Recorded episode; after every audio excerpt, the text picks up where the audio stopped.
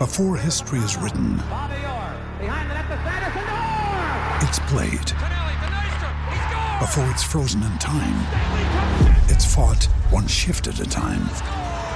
Before it's etched in silver, it's carved in ice. What happens next will last forever. The Stanley Cup Final on ABC and ESPN Plus begins Saturday.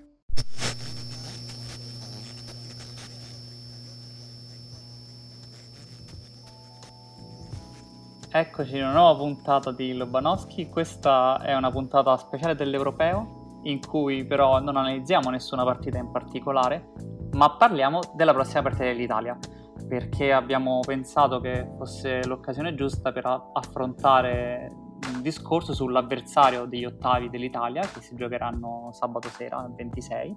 Eh, sappiamo tutti quanti che l'avversario è l'Austria e quindi abbiamo chiamato un esperto di Austria in questo caso, ovvero Alfredo Giacobbe. Ciao Alfredo. Ciao, dall'alto dei miei tre anni di militanza a Salisburgo più o meno. Sì, esatto, questa è stata la base di partenza. Poi mi hai detto anche che è molto bella Innsbruck, quindi io a quel punto anche. ho detto, vabbè, allora ti chiamo. Se punto. ce la fai da Salisburgo fai un salto, non è molto.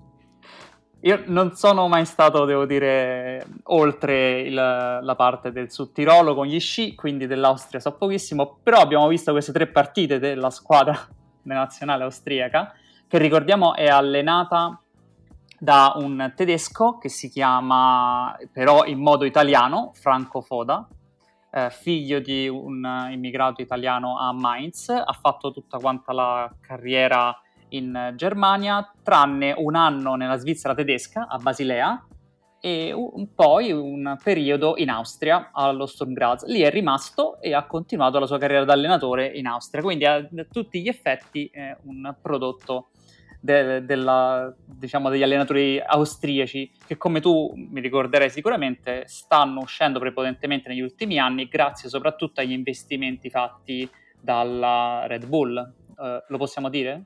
La Red Bull, sì, il nome sì, Red sì, Bull. sì, ormai l'abbiamo detto. Quell'azienda che fa quella bibita che non posso dire niente a meno che non ci pagano, in quel caso possiamo dire tutto quanto quello che vogliamo sulla Red Bull. No, anche perché non le possiamo spostare le bottigliette di Red Bull, chi esatto. ci vede.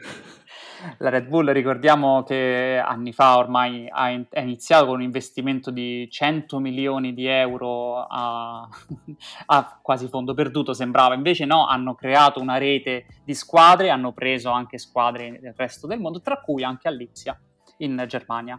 La Red Bull Lipsia o RB Lipsia perché non lo chiamano Red Bull è diventata una delle grandi squadre della Bundesliga e guarda caso il rapporto tra la Lipsia e il calcio austriaco in, di fatto è la base della nazionale austriaca perché l'Austria ha in questo momento due giocatori che sono Sabitzer e Leimer che sono anche due dei titolari del Red Bull Salisburgo ma in generale si eh, ha preso proprio a piene mani l'idea di un calcio che si basa soprattutto sull'aspetto del recupero del pallone in modo decisivo. Tu non so se hai visto, se vuoi aggiungere qualcosa a questo rapporto con la Red Bull o vogliamo passare direttamente all'Austria in generale?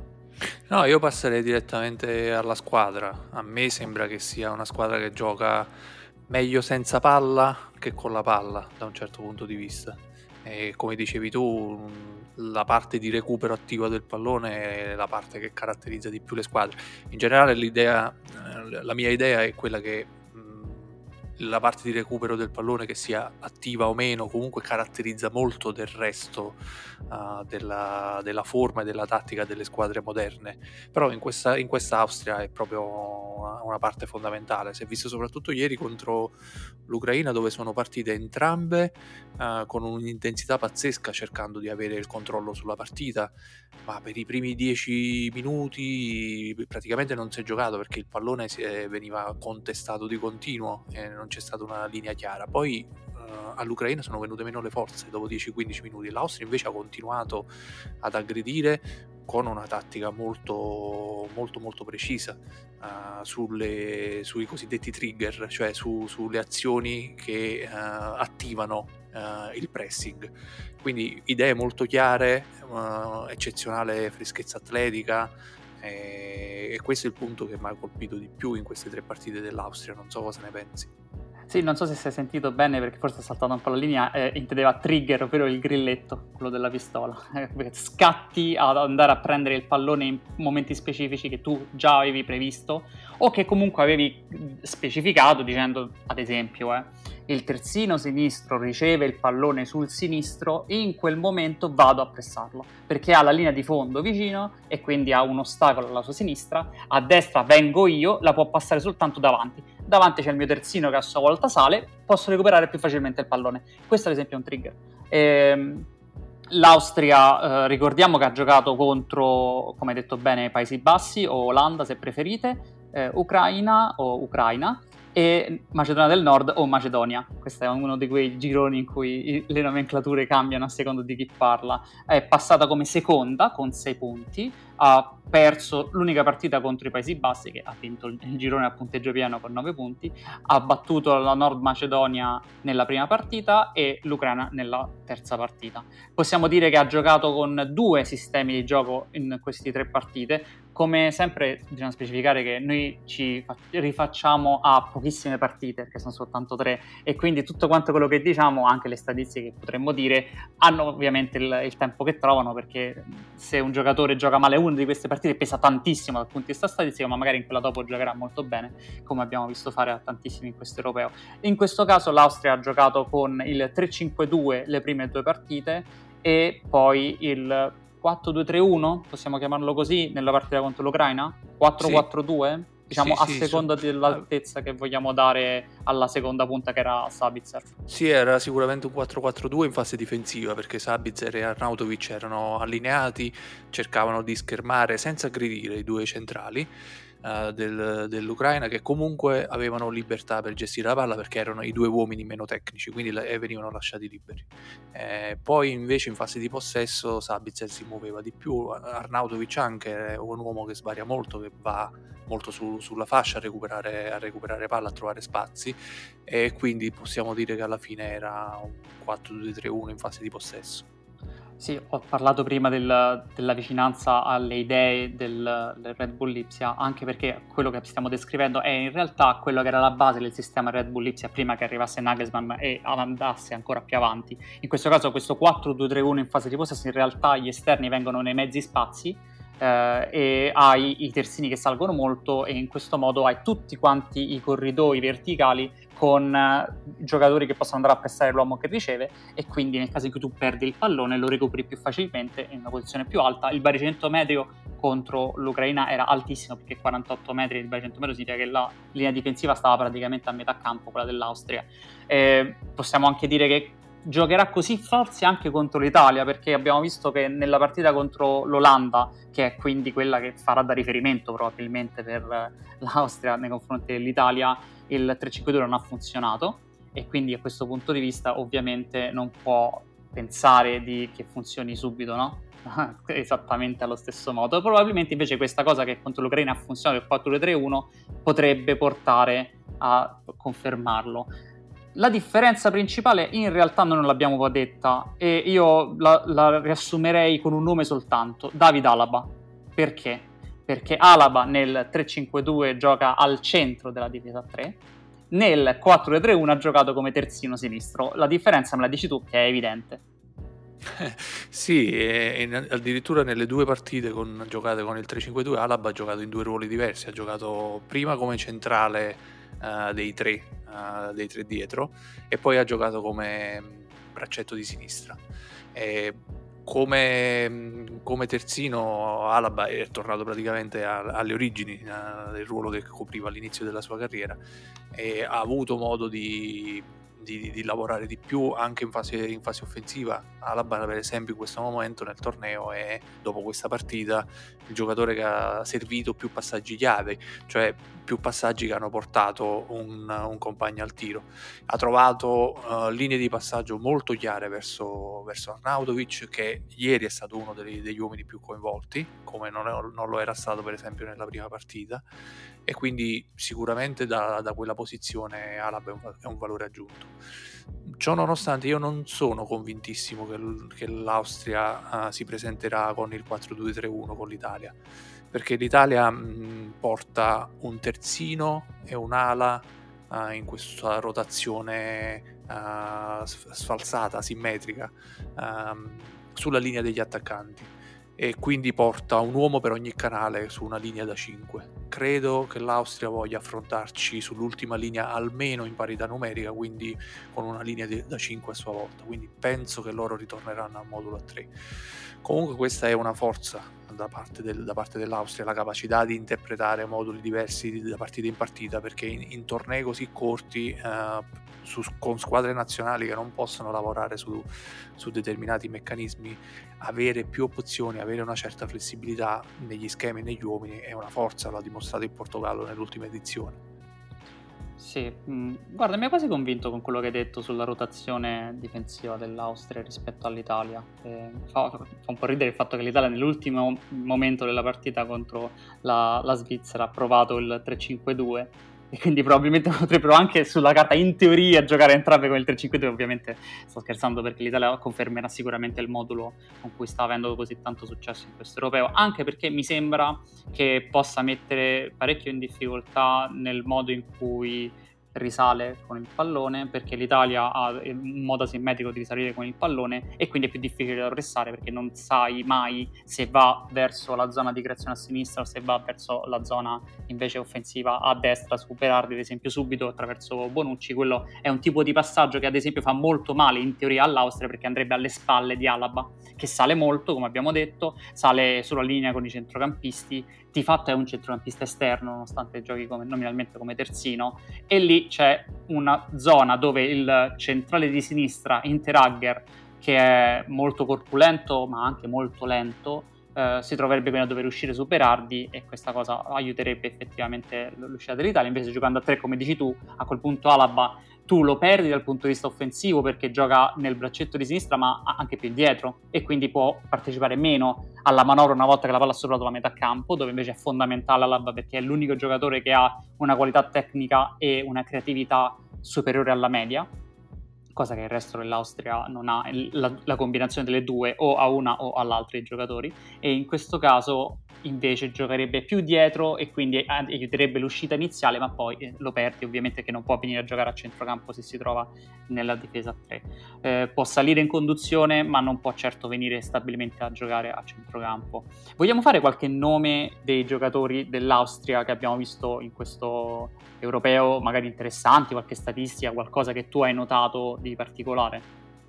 Sì, io ho notato ad esempio un giocatore come Grillish che un giocatore magari un po' compassato nella mm, distribuzione di gioco, però è un giocatore che riesce ad esempio a vedere il passaggio in avanti tra le linee. Eh, è un giocatore che di solito gioca sicuro, gioca più sul corto che sul lungo, però è un giocatore che riesce a darti, eh, riesce a darti tempi, a servirti il passaggio. Eh, è un giocatore particolarmente utile anche dal punto di vista difensivo perché non è solo il classico uh, muro davanti alla difesa, è anche un giocatore che si sostituisce a uno dei centrali quando uno dei, dei tre centrali esce fuori, esce fuori dall'area per, per, andare a prendere alto un attaccante, ad esempio. Quindi è anche uh, un giocatore che si spende bene con intelligenza dal punto di vista di difensivo. Um, altri giocatori. Uh, tipo, Scusami, tipo... però forse ci dovevamo mettere d'accordo prima perché Glitch era proprio il mio nome. Adesso devo aspettarmi qualcos'altro. Beh, era in realtà la questione di Glitch. È... Io ho avuto occasione di vederlo dal vivo, tra l'altro, nell'ultima partita che ho visto dal vivo in vita mia, ormai quasi due anni fa, in, in Germania, in cui ho visto Friburgo-Hoffenheim. Grilic gioca per l'Hoffenheim, è il regista davanti alla difesa. E ha qualcosa che ricorda alla lontana il prototipo del giocatore che potrebbe essere Busquets. Lo metto così, almeno evitiamo problemi di sorta. Però l'idea è quella. È un giocatore eh, con il fisico eh, molto magro e alto, ma che usa molto bene il corpo che eh, trova comunque sempre una soluzione con, uh, la, dal punto di vista difensivo, nonostante in teoria dal punto di vista della rapidità non dovrebbe rientrare quella, nella stessa sfera di influenza degli altri, e che poi con il pallone ha il corto, il lungo, come hai detto tu molto bene. A me è piaciuto tantissimo quando l'ho visto e me lo sono circolettato anche per quest'Austria, quindi adesso che me l'hai fregato ti dico io un altro nome a questo punto, dato che, che, me che me l'hai rubato, e ti dico Arnautovic, che conosciamo bene lo conosciamo bene perché ha giocato in Italia per una stagione, l'anno del triplete dell'Inter, ha giocato tre partite, ma è rimasto nel cuore di tutti perché è la risposta austriaca a Ibrahimovic, che quindi l'Austria ha trovato il suo Ibrahimovic, il suo Busquets e anche qualcun altro evidentemente. Arnautovic è molto importante per l'Austria e l'abbiamo visto non soltanto perché nella partita in cui lui è stato assente l'Austria ha perso, ma perché quello che ti dà in termini di eh, capacità di trovare una soluzione diversa nell'ultimo momento, che sia il passaggio o il tiro, non ce l'ha nessun altro in questa squadra, perché Sabitzer è un giocatore decisamente diverso, molto più... Eh, probabilmente anche più forte, non è che voglio dire una cosa che Arnold sia questo fenomeno, soltanto che è un giocatore diverso dal punto di vista di quello che può fare, eh, ha dimostrato di non saper più calciare in porta purtroppo in questo europeo, ma non lo diciamo ad, ad alta voce perché prima di una partita questa cosa non si dice mai diciamo che con l'Ucraina non ha, non ha, proprio calciato benissimo, ma rimane un calciatore che dà qual, quel qualcosa dal punto di vista della creatività all'Austria che altrimenti da davanti manca tantissimo. Lo possiamo dire, l'Austria è una squadra eh, ben allenata, ma non è una squadra che gioca un bel calcio con il pallone, è una squadra che ha i suoi movimenti, ha magari anche invenzioni improvvise, soprattutto Sabitzer o Leimer riesce a segnare un gol bellissimo nella, nella prima partita ma sono comunque sempre, sembra quasi una squadra appunto di metà classifica della Bundesliga in cui sai bene come giocherà, sai che i giocatori fanno le cose fatte bene, però non hanno quei picchi di creatività, di fantasia che ti escono completamente allo spartito. Arnautovic queste cose ce le ha, spesso finiscono nel bene, a volte anche nel male dal punto di vista dell'Austria. Vai, dammi il tuo secondo nome a questo punto, se no parlo solo io.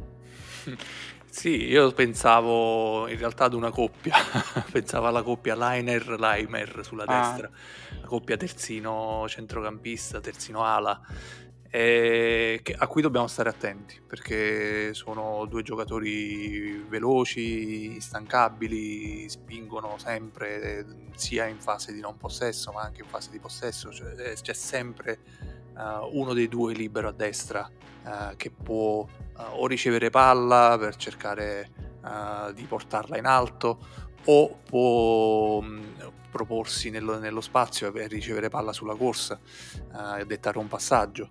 Quindi dobbiamo stare molto molto attenti da quel lato, soprattutto perché poi quello è il lato dove probabilmente giocherà Spinazzola, Spinazzola si sposterà molto alto, la, la difesa a 3 ruoterà col, con Acerbi probabilmente e non Chiellini che si ritroverà in quella zona con Liner sono due giocatori veloci instancabili lì dovremo stare attenti. E volevo dire anche un'altra cosa riguardo a una cosa che dicevi prima su, sul fatto che uh, si può attaccare lo spazio fra Alaba e Interegger secondo me questo è il vero punto debole dell'Austria ed è qualcosa che si può replicare anche dall'altro lato perché anche Liner si alza molto. E anche Dragovic è un difensore molto lento soprattutto quando si tratta di uscire uh, in fascia per coprire lo spazio lasciato libero dal terzino. Quindi quelle sono combinazioni che dovremo stare attenti con, con, a, a, replicare per, per ottenere dei dividendi. Con un uomo che tira fuori Liner eh, verso la fascia e alle spalle di Liner sul suo lato cieco un altro uomo che si butta dentro e mette in difficoltà Dragovic. Dragovic, Aleksandar Dragovic probabilmente l'accoppiata nome e cognome più bella di questo europeo. Sembra sì, un cavaliere, cavaliere serbo medievale. Tra l'altro, se non sbaglio, giocherà nella Stella Rossa, quindi a proposito di, di iconocità. Eh, Liner è il terzino, Leimer è il centrocampista Liner e Leimer entrambi sono passati per il Red Bull Salisburgo, ma in questo momento Leimer gioca a Lipsia mentre Liner gioca a Mönchengladbach. Confermi esatto. tutte queste cose che ho detto? Confermi. Non ho sbagliato nulla? Ok. Niente. Sta, diventando un meme questa situazione di Leimer e Liner e non vedo l'ora di sentire la cronaca della Rai al riguardo. eh, senti, io direi che a questo punto possiamo anche dire che l'Austria, questi sono i giocatori più o meno che vedremo in campo sicuramente. Non abbiamo parlato di Schlager che è il mediano o mezzala, molto movimento accanto a Grillic, eh, quello che si muove è molto abile in pressione. Quello che si muove molto abile in pressione, lo posso dire praticamente tutti quanti i giocatori dell'Austria, effettivamente, quella è la loro idea. E abbiamo parlato poco di Sabitzer. Tu, qual è la tua idea di Sabitzer? Un giocatore che divide molto, devo dire, dal punto di vista dell'opinione pubblica. Sì, sì, sì, è, è un giocatore che forse ha un po' la tendenza a sparire dalle, dalle partite. Eh, non è un giocatore che riesce a trovare la posizione in campo uh, adatta per poter poi incidere sulla, sulla partita. Uh, a volte riesce a farlo, a volte no. Non credo che sia un problema di uh, intensità mentale, cioè non credo che sia un giocatore che esce e entra dalla partita. Credo proprio che, si, che, che a volte abbia difficoltà a, a trovare la posizione giusta per poi ricevere palla e fare il suo gioco. Non so come la vedi.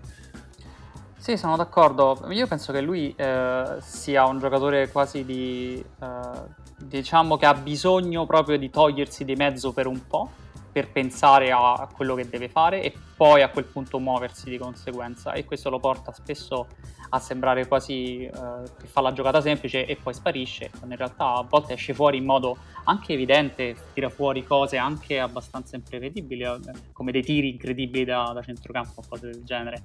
Eh, non sono un grande fan personalmente e non, eh, questo non significa ovviamente che non sia un giocatore forte, però trovo che questo, questa, sua, questa sua mancanza di continuità all'interno delle giocate e se la metti insieme anche all'Aimer che da parte sua ha un grande dispendio fisico ma appunto anche lui ogni tanto necessariamente eh, non ti fa la giocata giusta. Spesso la punta che sia Arnautovic eh, o qualsiasi altra punta che mette in campo l'Austria che in questo, in questo europeo abbiamo visto anche Sasha Kalajic spero di averlo detto bene, mi scuso in quel caso, un uh, grandissimo fenicottero atterrato a Vienna da piccolo e cresciuto lì, eh, lui è alto due metri e sono due giocatori sia Arnatovic che Kalajic che devono ricevere il pallone, non sono autosufficienti, lo devono ricevere bene. E secondo me l'Austria fatica in realtà a dargli dei, delle buone giocate per, far, per, farli giocare bene. Eh, l'unico giocatore che in questo caso è più continuo in tal senso è Baumgartner, che è l'esterno sinistro, ventenne gioca nell'Offenheim lui è quello che forse nel controllo del pallone è il migliore, possiamo dire, di questa squadra, probabilmente, quello che comunque riesce a trovarti gli attaccanti. Non mi sembra abbastanza. Alaba eh, fa discorso a parte. E detto questa cosa, io ti chiedo quindi, detto molto semplicemente, ci va bene l'Austria? No, diciamo che poteva andarci peggio. E non è una squadra da sottovalutare, eh, per carità, perché um, ad esempio è una squadra che ha prodotto più expected goal di quelli che ha, che ha incassato nelle prime tre partite. Eh, è una squadra che ha prodotto più tiri dell'avversario, eh, degli avversari che ha incontrato rispetto ai tiri che ha incassato. Ci sono squadre che, ad esempio, che anche nel, nel turno di ieri hanno passato il turno con un differenziale negativo. Uh, quindi l'Austria è sicuramente una squadra che, che ha giocato, uh, ha giocato il suo calcio, uh, ha cercato di mettere in evidenza i propri punti di forza, come dicevamo il gioco senza palla, la, la, il recupero alto, e ha cercato di mascherare qualche problema che ha, i, i suoi punti di, di, debolezza, soprattutto quando ha la palla. Citavi Baumgartner, è un giocatore fondamentale perché con Alaba... Um, in qualche modo accentra il gioco uh, sulla fascia sinistra, il, l'Austria costruisce prevalentemente a sinistra e va a chiudere invece l'azione da, da destra, per quello ti dicevo anche di stare attenti a Liner e Limer. Um, non l'hai fatto non solo per meme quindi? Non era Come? solo un fatto di meme, il fatto di Limer e Liner, ma anche... no, non siamo solo per il LOL qui, sì. ma siamo anche per, per il commento. No, no, eh, secondo me non è la, la migliore, la peggiore scelta possibile, cioè ci è, andata, ci, è, andata, abbastanza bene. Non dobbiamo temere quest'Austria sicuramente se vogliamo andare avanti nel torneo, però ma guai a sottovalutare. Io la paragonerei un, un po' alla Svizzera. Eh, forse nei giocatori singoli è migliore, ovviamente la Svizzera non ha Alaba, nessuna squadra di questo campionato europeo ha Alaba e quindi ovviamente questa cosa cambia. Ma in generale è una squadra ben allenata che fa il suo calcio, che però è anche una squadra attaccabile che sai che puoi eh, ad esempio avere la meglio con il centrocampo dell'Italia contro la loro pressione, perché la Svizzera inizialmente ha, ha, un po' preso, poi l'Italia è andata tranquillamente nel resto della partita. Contro la Olanda abbiamo visto che la, l'Austria ha fatto molta fatica, ad esempio, a pressare il centrocampo olandese. È vero che nell'Italia non c'è Frankie De Jong, ma l'Italia ha i suoi giocatori che escono benissimo dalla pressione. Eh, nel caso in cui giocasse Verratti, ad esempio, avremmo un giocatore all'altezza di Frankie De Jong in tal senso. E se tu riesci a superare la, press- la, la pressione della loro seconda linea, non la prima, la seconda per il centrocampo, non dico che ti si apra un'autostrada, ma crei un tipo di partita che all'Austria non va bene, perché paradossalmente nonostante sia una squadra che vuole arrivare alta, vuole una, una, una, alti ritmi di gioco, non è molto a suo agio con il campo largo, perché come abbiamo detto, le, le, linee sono molto particolari, avendo Alaba che è un problema difensivo, eh, avendo Interager che è un giocatore lento, avendo Dragovic che è un giocatore lento, non amano questi, queste squadre che si aprono e l'Italia può invece in questo caso aprirli, soprattutto se batte la pressione nel centrocampo. Da questo punto di vista concordo assolutamente con te, non è una squadra da sottovalutare, però ragazzi, no? Poteva stiamo... andare peggio. non stiamo parlando dell'Olanda, diciamo no, così. No, no, infatti. Guarda, ti dico l'ultima cosa. Se dovessero decidere di difendere a 4 anziché a 5, ehm, a me ieri sono sembrati molto stretti in fase difensiva, a difesa dell'area di rigore, forse troppo stretti. Quindi magari con dei veloci cambi gioco, sviluppando l'azione da un lato e poi spostandola velocemente dall'altro, tipo iniziamo l'azione da destra, la portiamo su Insigne a una media altezza e poi um, su Insigne nell'ultima fase di finalizzazione la giriamo di nuovo dal lato di Berardi. Potrebbe essere un tipo di azione che um, potrebbe mettere in difficoltà l'Austria che si difende a 4.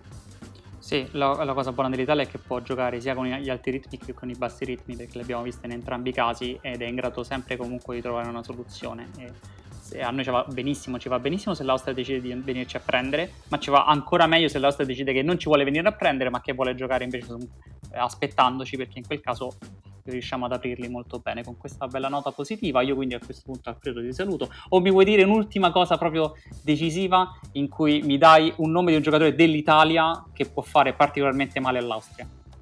No, a questo punto l'hai già detto tu, se gioca Verratti o, Gior- o Giorginio è proprio la chiave della partita, resistere alla loro pressione, perché la pressione ci sarà, ehm, quello che si è visto ieri che sono anche capaci di tenerla quasi per un tempo intero e poi un po' anche all'inizio del secondo tempo. Se sfuggiamo alla loro pressione eh, non, ha, non hanno armi per farci male. Benissimo, quanto mi piace quando mi dici queste cose in cui gli avversari non hanno armi per farci male una volta che superiamo la pressione, che è di fatto la specialità di questa Italia. Quindi ti saluto Alfredo, ci sentiamo presto. Ciao.